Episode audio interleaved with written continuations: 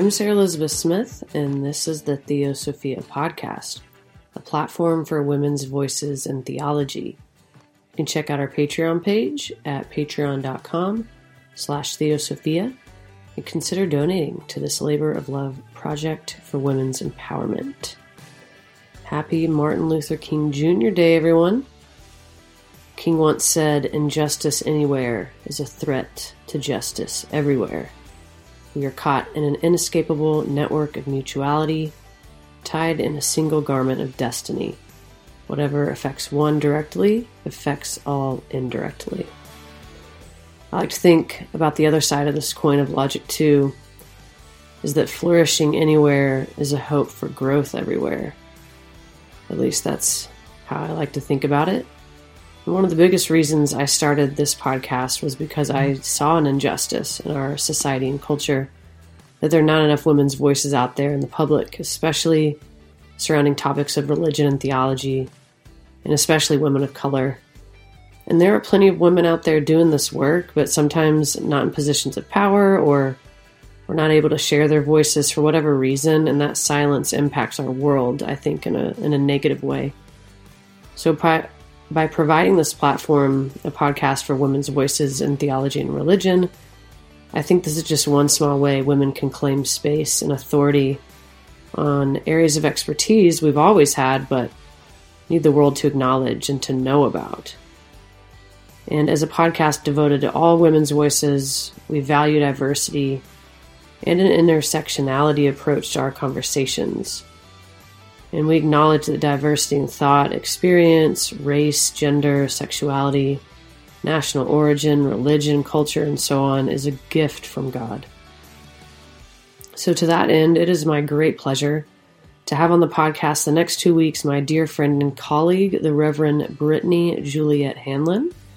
Brittany, Reverend Brittany bust down the doors of stereotypes of black ministers in our country, and she shines forth with her inner and outer beauty and her extremely sharp intellect.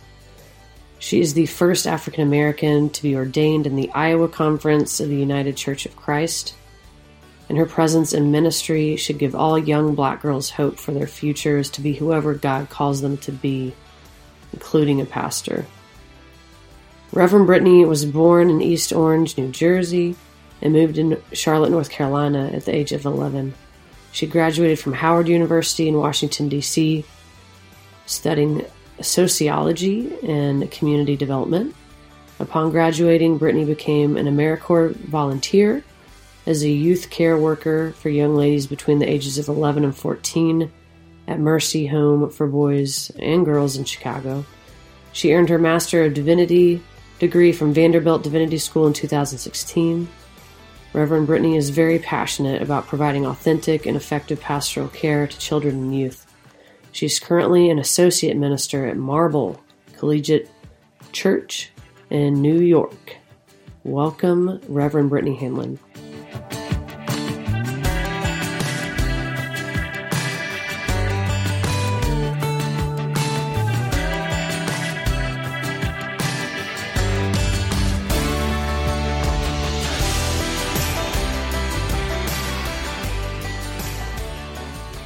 I was Googling you uh-huh. today just to see what was out there, and I found your Miss Black Iowa from yeah. 2017. Mm-hmm.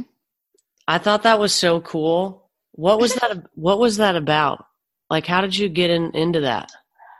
I was sitting in my room and I was like, I saw it about the Miss Black North Carolina pageant that we have in North Carolina, and I was like, oh, I won a pageant in high school, and I saw it that I would do be Miss Black North Carolina one day, and uh, it just came to me randomly, and I was like, I wonder if Iowa has a competition, just you know, shits and giggles, and then mm-hmm. I. Uh, yeah, I Googled it and it was like apply to be a delegate. And I didn't take it seriously, but I like filled out the initial form. I didn't send a picture or anything. Mm-hmm. And they called me a couple days later and like wanted to have an interview, and I interviewed with them that night. And then like I got an email at like 12 o'clock in the morning that was like, "We selected you to be Miss Black Iowa. Like, are you interested in competing? Whatever, whatever. We've never had a minister do this before, and it wasn't like a swimsuit competition or anything." And I was like, "Okay, sure." Um, and I did it because I felt like I, as a as a kid and as a black woman, I felt like um, I often had to choose whether to be pretty or smart because mm-hmm. being both was never acceptable, and so it was really hard to be both essentially, you know. And like, I, there's nothing that I can do about either of those things. And I was like, I felt like it was almost like I needed to shy away from it. Um, and so that's a part of like the you know my respectability politic is very like what it is and so i felt like okay i need to do something that's going to show other little black girls and give them like courage enough to know that they can be this and that like right. th- these things are not mutually exclusive you know and you can you know do this and more so right. um yeah that's why i did it that's so cool. Stop. And to bring, you know, to let these people know that women of faith are out here and we have things to say and we're not just, you know, listening to men tell us what to mm-hmm. do in ministry and or how mm-hmm. to live our lives or whatever like, you know, that God has called and ordained women to to lead and that's what I'm doing. And so yes. it was just important to me to like, you know, break some of the stereotypes of like what a pastor looks like and what a beauty queen right. looks like and how both of those things can kind of coincide together if you're deliberate in, you know, making it happen. So yeah. I love what the article says. It says, This is what a pastor looks like. Yeah. Like, hell yes. Yeah. A black woman. Absolutely. Right. Yes. And they just like super were not used to that. And um so yeah. Oh yeah. So it was it was an interesting experience. I don't mm. need to def- I definitely don't need to do it again, but it was cool. um and yeah, yeah, but that visibility is, like you said, that's so important for young girls and just women everywhere. But yeah, let's let's back up. I just wanted to throw that out there because I thought that'd be fun to talk about. Mm-hmm. But let's start with like where you're from and your background, uh, your spiritual and religious background, how you grew up. Um, I am from East Orange, New Jersey. I was born and raised. I lived here until I was 11 years old. Mm-hmm. I live here currently now. Um, it's about a 30 minute train ride into Manhattan, mm-hmm. um, an hour drive, not even like 30 minute drive as well, like depending on traffic. If there's no traffic, you can get there super quick. If there's traffic, mm-hmm. which is Manhattan, that's going to take a while. Right. Um, so I grew up in East Orange. I was, uh, I grew up with my grandmother uh, my maternal grandmother, Juliet, whom I am named after. Mm-hmm. And uh, she was a very, like, my grandmother's a very spiritual person and kind of like superstitious, but not necessarily religious. So she didn't like go to church, but like had this like deep faith in God and like read the Bible, but like wasn't necessarily interested in like the communal fellowship of church. Mm-hmm. So, um, but she got me dressed every Sunday and made sure that I like was there. So I went to church every Sunday. Um, yeah. And so I went to a Baptist church when I was six years old and fell in love with it because it felt like for the first time in my life, the things that I felt inside were like, I, they made sense. Like that there was something beyond me. Like there was someone beyond me, like a, a community beyond me that like was striving for something other than what was we were seeing in our like in my household in in my community like i knew that there was something more and i going to church like helped me like visualize that mm-hmm. And so i grew up in a small little american baptist church in orange new jersey uh, called unity baptist church and i loved everything about it um, i went i did everything in church i sang in the choir i was on the little usher the, the children's mm-hmm. usher board um, I was every I did everything in Sunday school, read all the recitations and stuff. And like church was like honestly like one like part of my week that I really looked forward to. Mm. It was like school I loved too, but church was just like like a, a treat, like a like a super treat. and um I just I really loved church. Um and I loved Friday nights because we would have rehearsal for the youth choir on Friday night. And it was just like a way to keep us out of trouble. And I was only six, so, you know, what do I know? But like the older kids were also in the church with us, I mean, in the choir. So, you know, looking back on those things, I just, just really like had a, a strong love for church and community and like being, being there. Mm-hmm. Um, and yeah, so then I moved to North Carolina when I was 11 and I stopped going to church and that was really hard for me and leaving my community. And then when I was in high school, I was dealing with a lot of depression. And so um, I was in the color guard and I asked the drum major if um, I could go to church with her. And she said, like, yeah, of course. And so I went to church with her and her family because her mother's a minister.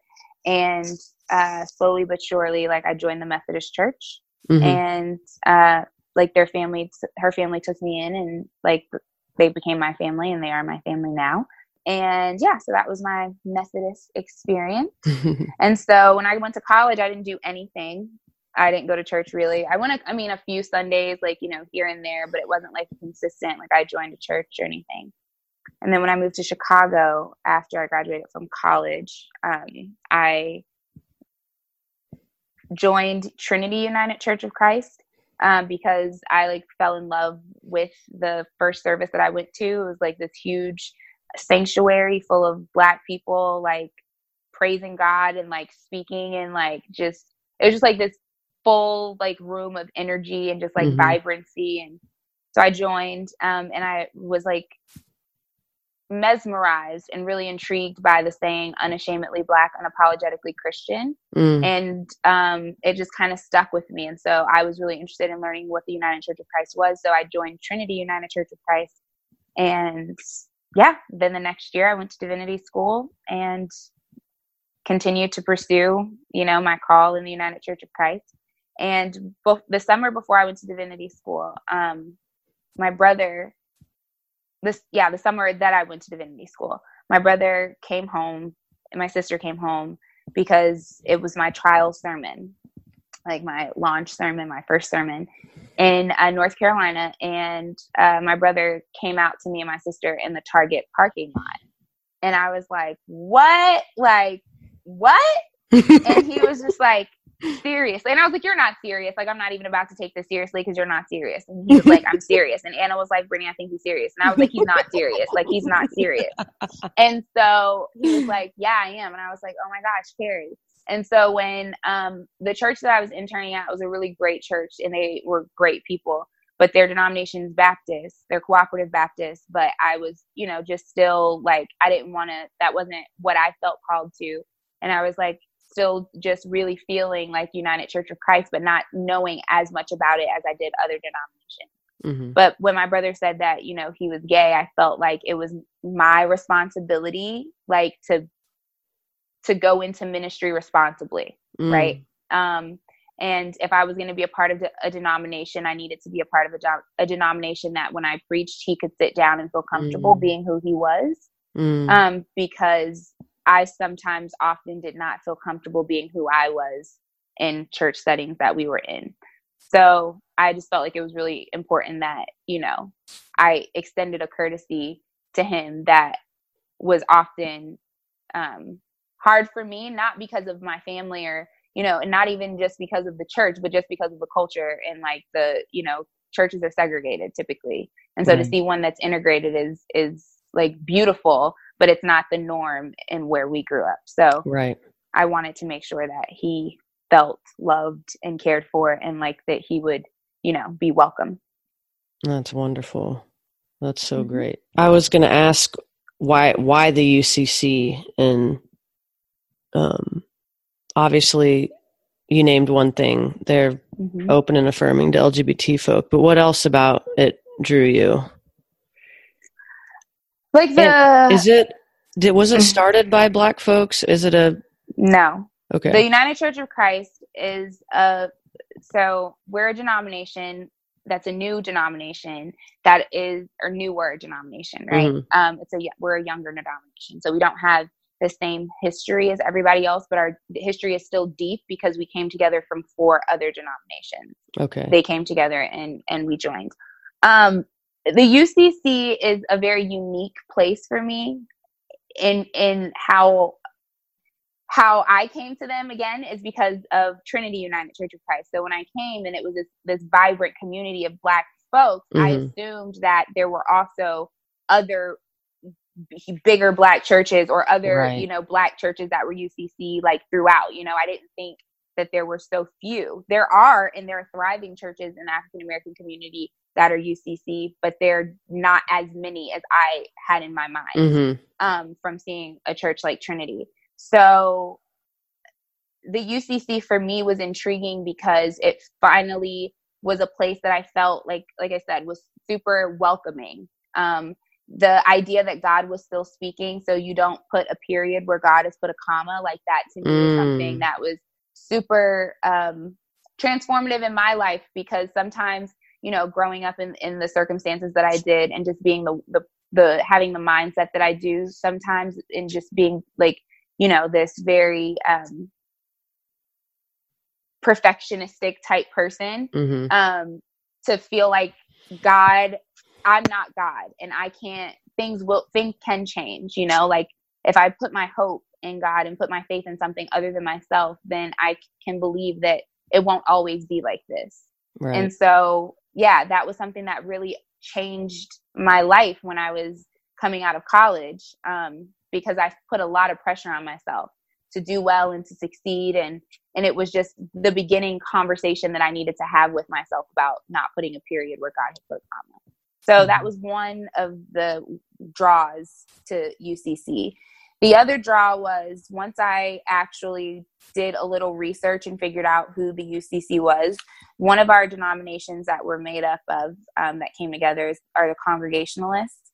And so once I, I graduated from Howard University, and um, Howard University was also founded by congreg- the Congregationalist Church. And so knowing those ties and knowing yeah. that um, there was like a deep rooted history in in fighting for rights and so on and so forth. Now, mind you, the UCC is not perfect; it has a long way to go. We all do, but it was just the idea that I could go into a place and and feel like I was welcome. I didn't want to have to fight, and not again, it's not perfect, but I didn't want to feel like I had to.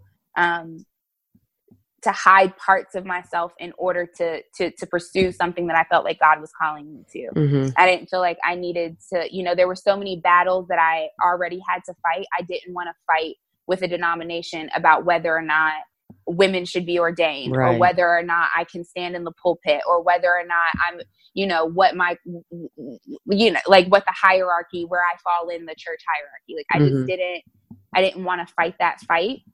Um, I just think that it would have just made me anger and angry and bitter and just burned me out of it. And so I think that, you know, God was like, no, there's a way for you to do this. And it's still not going to be easy. And the road is not going to be, you know, I didn't, I, I did still take the road less traveled in the UCC. I was the first African American male or female ordained in the United Church of Christ in the Iowa Conference. So that in it of itself just shows how far we still have to go. Wow. Um, but yeah, it, it, it, it was my road to take. And yeah, the UCC has, has opened my eyes in so many ways. And I'm still a young UCCer and I didn't want to give a whole like theology lesson in here about, you know, the UCC, but it, it has been a denomination that has really shown me that, you know, God is really still speaking and that there is power when we come together and believe in something bigger than ourselves and work for justice here and now and for the future. So hmm That's Yeah. awesome. Mhm. That's great. Um, I have so many follow up questions. you know, at first, I want to ask about your experience at Howard. I think the historically black colleges are really cool. And Mhm. Everyone I know that's gone there has had just a really, really positive experience. mm-hmm. Um, why did you choose to go there, and what what was your experience like? And why do you think they're important? Whew. There's 12 questions. Go. So, um, I started off after I graduated from college, I mean, from high school in 2008. I went to Gardner Webb University, which is a Mm-hmm. small Southern Baptist college in North Carolina.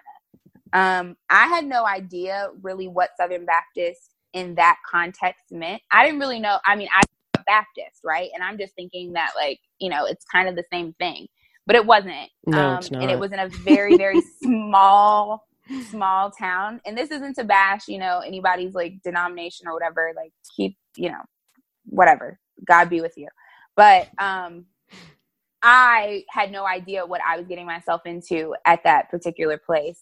And it was really hard being there. And um, it was in a, a, very small town in North Carolina, and I am not a small town girl. So it was just very interesting when I arrived. And then when I saw the racial dynamics and just, you know, how ill equipped they were to handle those mm-hmm. situations and those dynamics, I knew that it wasn't a place that I felt safe in. Um, that was the year that President Obama was elected uh, into office, and we, as African American students, rejoiced, and we, uh, the police were called on us, and mm. it was just like a lot of like racial division that we saw, and just like a lot of tension, and just a lot of racism. Period. Mm-hmm. Um, and so I went to the inauguration of of President Obama in DC with my parents and my siblings. And I was like, I'm going to Howard. Like, I'm just going to go to Howard. And so I went to Howard. I applied on our way back. I wrote my essay in the car on the way back. I typed it out and I applied when I got back to Gardner Webb and I was accepted. And the, the rest is history. I knew that I needed to go to a place that I could grow and learn within myself. Um, when I was in high school, I went through a bit of an identity crisis. I didn't really know who I was. I felt like I was constantly problematized or pathologized for being a black woman and being mm-hmm. a, a, a, passionate black girl. So mm-hmm. um, I tried to do things to minimize my blackness. And mm-hmm. so I lost a lot of myself. And so going to Gardner Webb was kind of the the jolt of reality that I needed to realize that like I need to I needed to be proud of who I was because trying to be somebody else wasn't going to save me either. Yeah. Um and so I when I went to Howard it was just like the the step that I needed in the right direction of like loving myself and figuring out who I was as a person and you know realizing that my history was deep and that I didn't even scratch the surface you know with my knowledge. And um that loving myself and was a beautiful thing. And that there were other you know smart capable black people out doing positive wonderful things in the world encouraging each other. It was just like what I needed to do um for myself at the time. So yeah, that's how I got to Howard. And my grandmother actually, uh, Juliet, was supposed to go to Howard University, and for circumstances outside of her control, she wasn't able to to start that fall, and she just never went back. Mm-hmm. And so graduating kind of felt like a full circle thing. Like, don't put a period where God has put a comma. Kind of. yeah. I love it. I love it. That's so great. I, I can only imagine what a, a nourishing and awesome space that was for you in that time of your life. Yeah, it was it was a really I, Howard was great. I learned a lot about myself in that place. Mm-hmm. Yeah. I think that's a similarly like why I chose to go to Vanderbilt for divinity mm-hmm. school. I mean, the like my education at Notre, at Notre Dame was all white male professors. Mm-hmm. And obviously, I adore them and it was a wonderful experience, but I wanted a completely, you know, different feel and to mm-hmm. not have to constantly think and do and be in a white male mind, but to go learn from women and mm-hmm. LGBT folk and people of color and to get out of that headspace right. and that way of thinking and and it was in a huge way like you were saying for me to find myself and mm-hmm. to grow and heal and to be around people like me was just mm-hmm.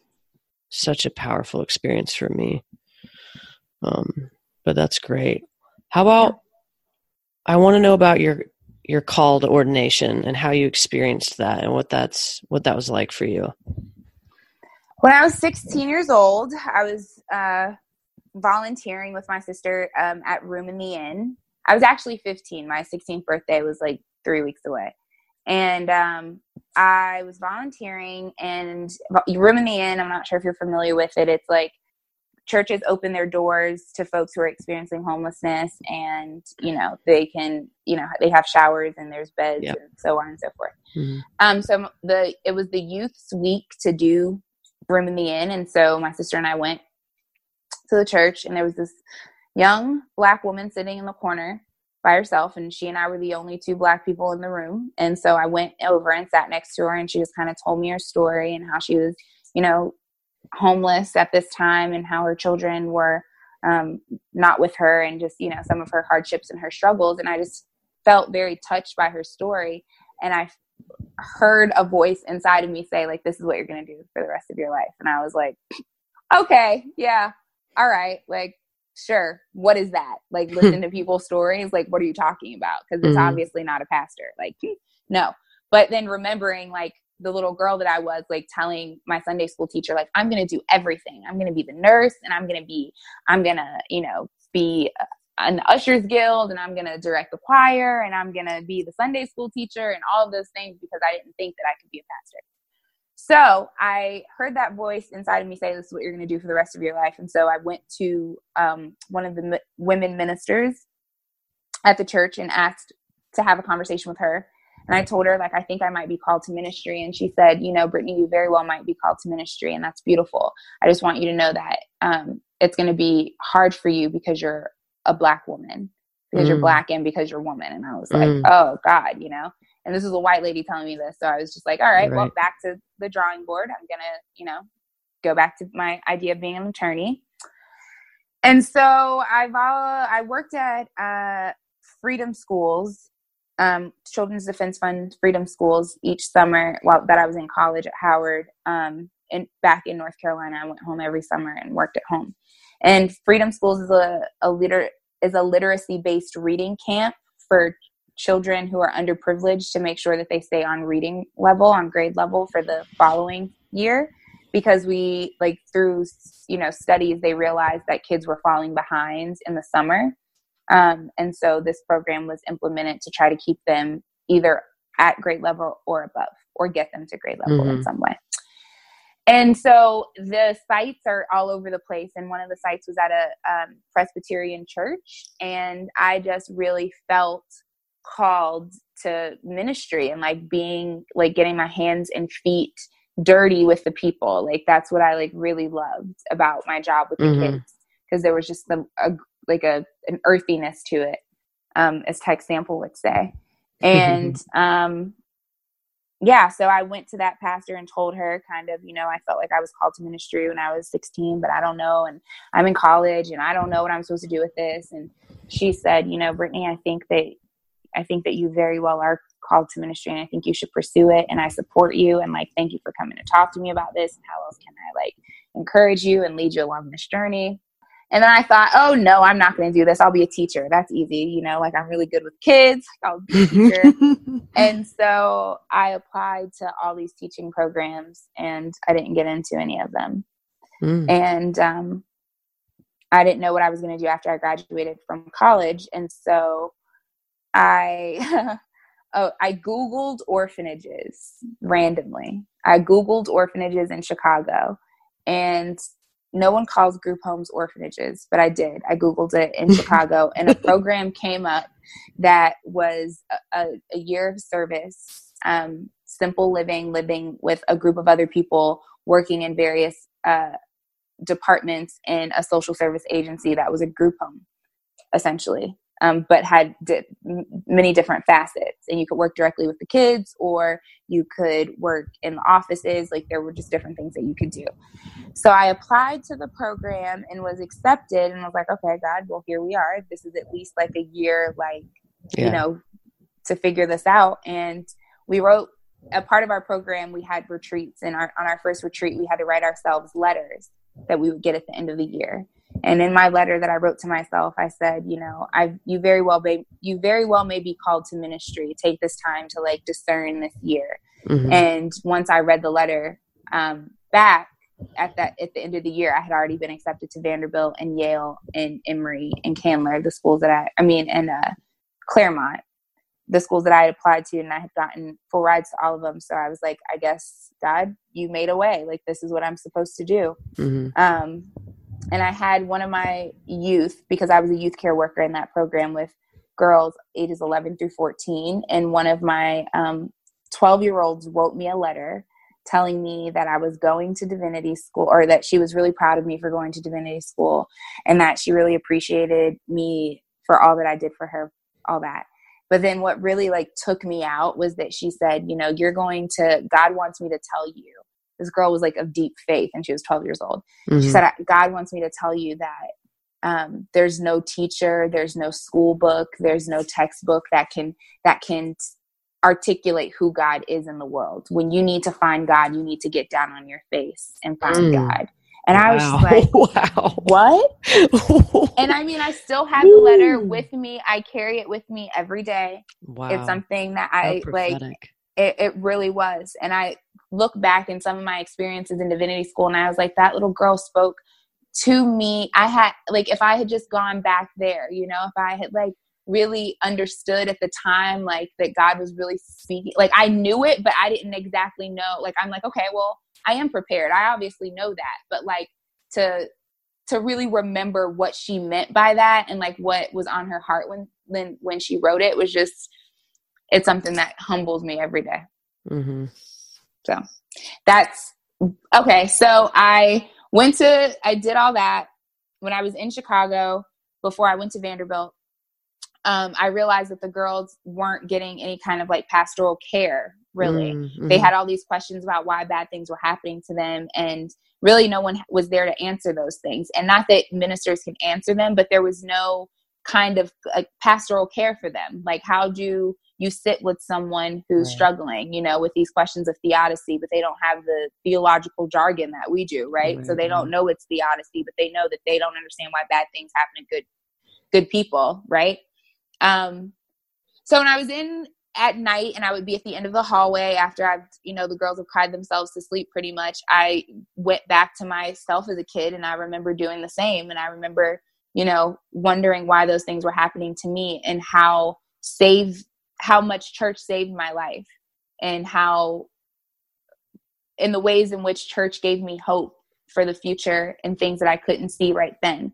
And so I thought, well, I obviously have to pay it forward, and that's what I'm supposed to do. Mm-hmm. And so that's why I went to divinity school, and that's why I pursued a calling in pastoral ministry because I felt like I really needed to be an example and to be the hands and feet doing the work of pastoral care for for kids, specifically, you know, um, girls, but children in general. You know, like teenagers preteens like they have these deep questions and people ignore them um, and black kids in particular um, so i felt like i needed to i had so much experience with it that it and it just felt like what i was supposed to do so mm-hmm. That's why i did it that's wonderful thank you for sharing that mm-hmm. yeah last question for you on this part um, what does imaging god as a woman mean to you? Is that part of your spiritual? So, yeah. Practice? Um, wow, God is so much bigger to me these days than just like a finite being. Mm-hmm. But when I imagine God as a woman, I imagine myself. Mm-hmm. I imagine um, my ancestors. I think of the book for for colored girls who consider suicide when the rainbow is enough and uh, one of the lines from the choreo poem says, I found God in myself and I loved her fiercely. Mm-hmm, and so mm-hmm. when I think about God as a woman, I think about God in myself and I think about um, the idea of birthing new life and, and giving, um, you know, in, in the, the, the co-creation that happens in the universe with, with a woman. So it's not hard for me to imagine God as a woman because I think that I'm pretty divine. And um, yeah, girl. Yeah. So to, and I don't think that I'm God, but God is in me, right? Absolutely. So yes. When I see that, I, it feels like when I imagine a woman, when I imagine God, I mean, I imagine the vastness of the universe, but mm-hmm. when I think of God as a woman, I think of God dancing with the stars, you mm. know, like a, mm. a woman like me, like dancing with the stars. So I love that. That's, mm-hmm. that's beautiful. Thank you. Mm-hmm.